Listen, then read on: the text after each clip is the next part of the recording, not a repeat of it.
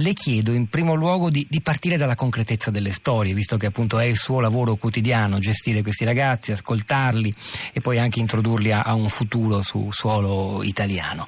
E forse capendo le storie, ascoltandole, capendo com'è possibile che una famiglia eh, egiziana o dell'Africa subsahariana punti tutto su uno dei propri figli, lasciandolo a un viaggio così pericoloso, sperando che da lui poi vengano dei frutti vantaggiosi in futuro, sia, sia il modo migliore per arrivare poi a comprendere anche l'urgenza di questo provvedimento. Cappuccino, che storie ci racconterebbe? Che lavoro fa?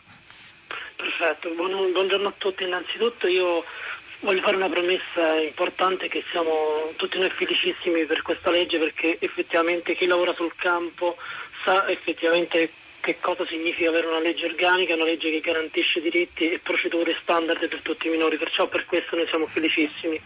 Per quanto riguarda il mio lavoro, io mi occupo dei minori, dei minori che spesso arrivano nelle aree metropolitane a cercare fortuna per ripagare il famoso debito di cui se ne parla un moltissimo debito creato dal viaggio della speranza, debito che ha un introito che ha una somma abbastanza debito nei confronti di chi? Nei confronti, nei confronti di chi? Dei, dei trafficanti nell'organizzazione del viaggio che vanno dai 4.000 ai 15.000 euro il costo per raggiungere l'Europa sono somme importanti per le famiglie anche nei contesti di cui parliamo, famiglie appunto che mandano i loro figli, spesso i loro figli migliori, a cercare fortuna per poter non soltanto cambiare uno status della famiglia d'origine, ma veramente creare una speranza per, per tutto il nucleo familiare che rimane. Cioè, come funziona? Ci racconti una storia emblematica, esemplare?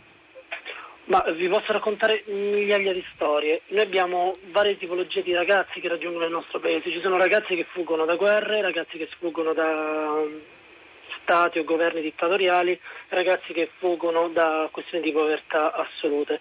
Rispetto alle loro storie, al loro, loro mandato familiare, la loro vita, prevede la possibilità di poter riunire in Italia, trovare lavoro, cercare di, di fare dei soldi e mandarli a casa, in primis per ripagare il debito e successivamente per migliorare le, le, condizioni di vita. Ci sono dei ragazzi che giungono in Italia perché vogliono continuare il viaggio e andare in Europa a cercare fortuna o perché già un familiare ha raggiunto qualche paese europeo e vorrebbe soltanto ricondurre. Loro che cosa raccontano? Mi scusi Cappuccino, non so se magari ha in mente qualche storia particolare del, del, momento della partenza. Cosa può succedere nell'ambito di una famiglia che in Egitto, così come nell'Africa subsahariana, sceglie e dice a un bambino a volte di 12-13 anni eh, tu andrai in Europa, abbiamo raccolto questi soldi per te, buona fortuna. Come, come accade questa cosa? Cosa vi raccontano?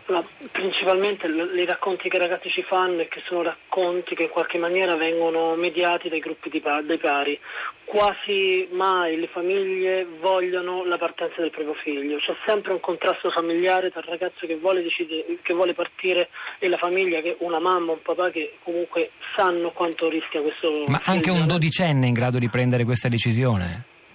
Assolutamente sì, molto spesso succede che questi ragazzi sono ragazzi che già nella condizione in cui stanno nel paese di origine, nella povertà che loro hanno, fanno, fanno, sì che sono ragazzi che hanno già abbandonato la scuola all'età di 10 anni, che già si trovano in strada a fare lavoretti per poter poi portare un po' di soldi a casa. Perciò la condizione di estrema povertà è, uno, è un determinante forte per decidere la partenza verso l'Europa.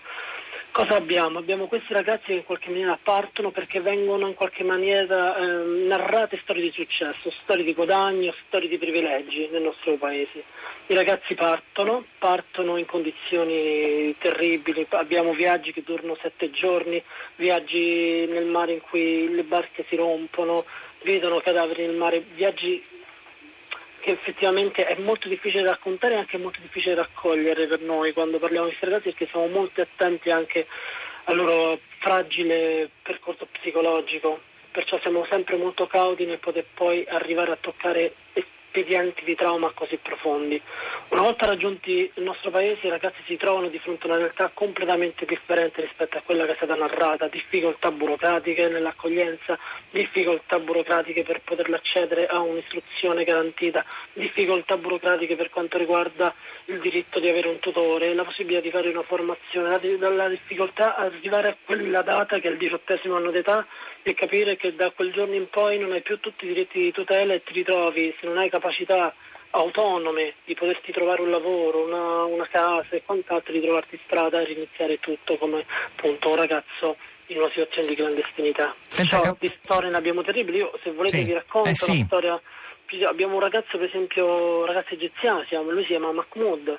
eh, arriva nel nostro territorio, eh, viene collocato in una struttura del sud, viene riconosciuto come minore. Quasi tutti i ragazzi lasciano eh, sempre presto queste piccole città, piccole realtà siciliane a volte e arrivano nelle grandi città. Arriva in una grande città, viene riaccolto, viene fatta l'accertamento dell'età, viene ignorato il suo documento di nascita in lingua araba, viene fatto appunto l'accertamento dell'età, viene invece riconosciuto maggiorenne.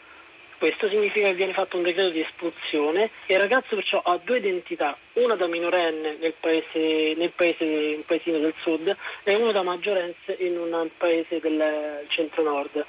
Questa doppia identità porterà il ragazzo, pur avendo in qualche maniera una possibilità di poter integrarsi, una difficoltà di fronte alla legge italiana perché è un ragazzo che ha avuto una denuncia per false generalità e quindi avrà una, mm, un procedimento stativo per quanto riguarda la richiesta del permesso di soggiorno per maggiore età e questo è un esempio.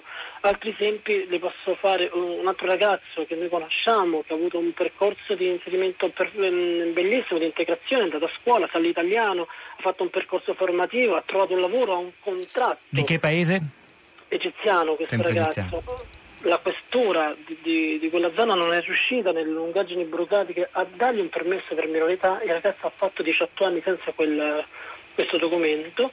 Durante una sua passeggiata nella città viene fermato dalla polizia, la polizia gli chiede i documenti, il ragazzo è sprovvisto di documenti, viene preso, fatto l'accertamento, risulta maggiorenne, inviato in un CIE.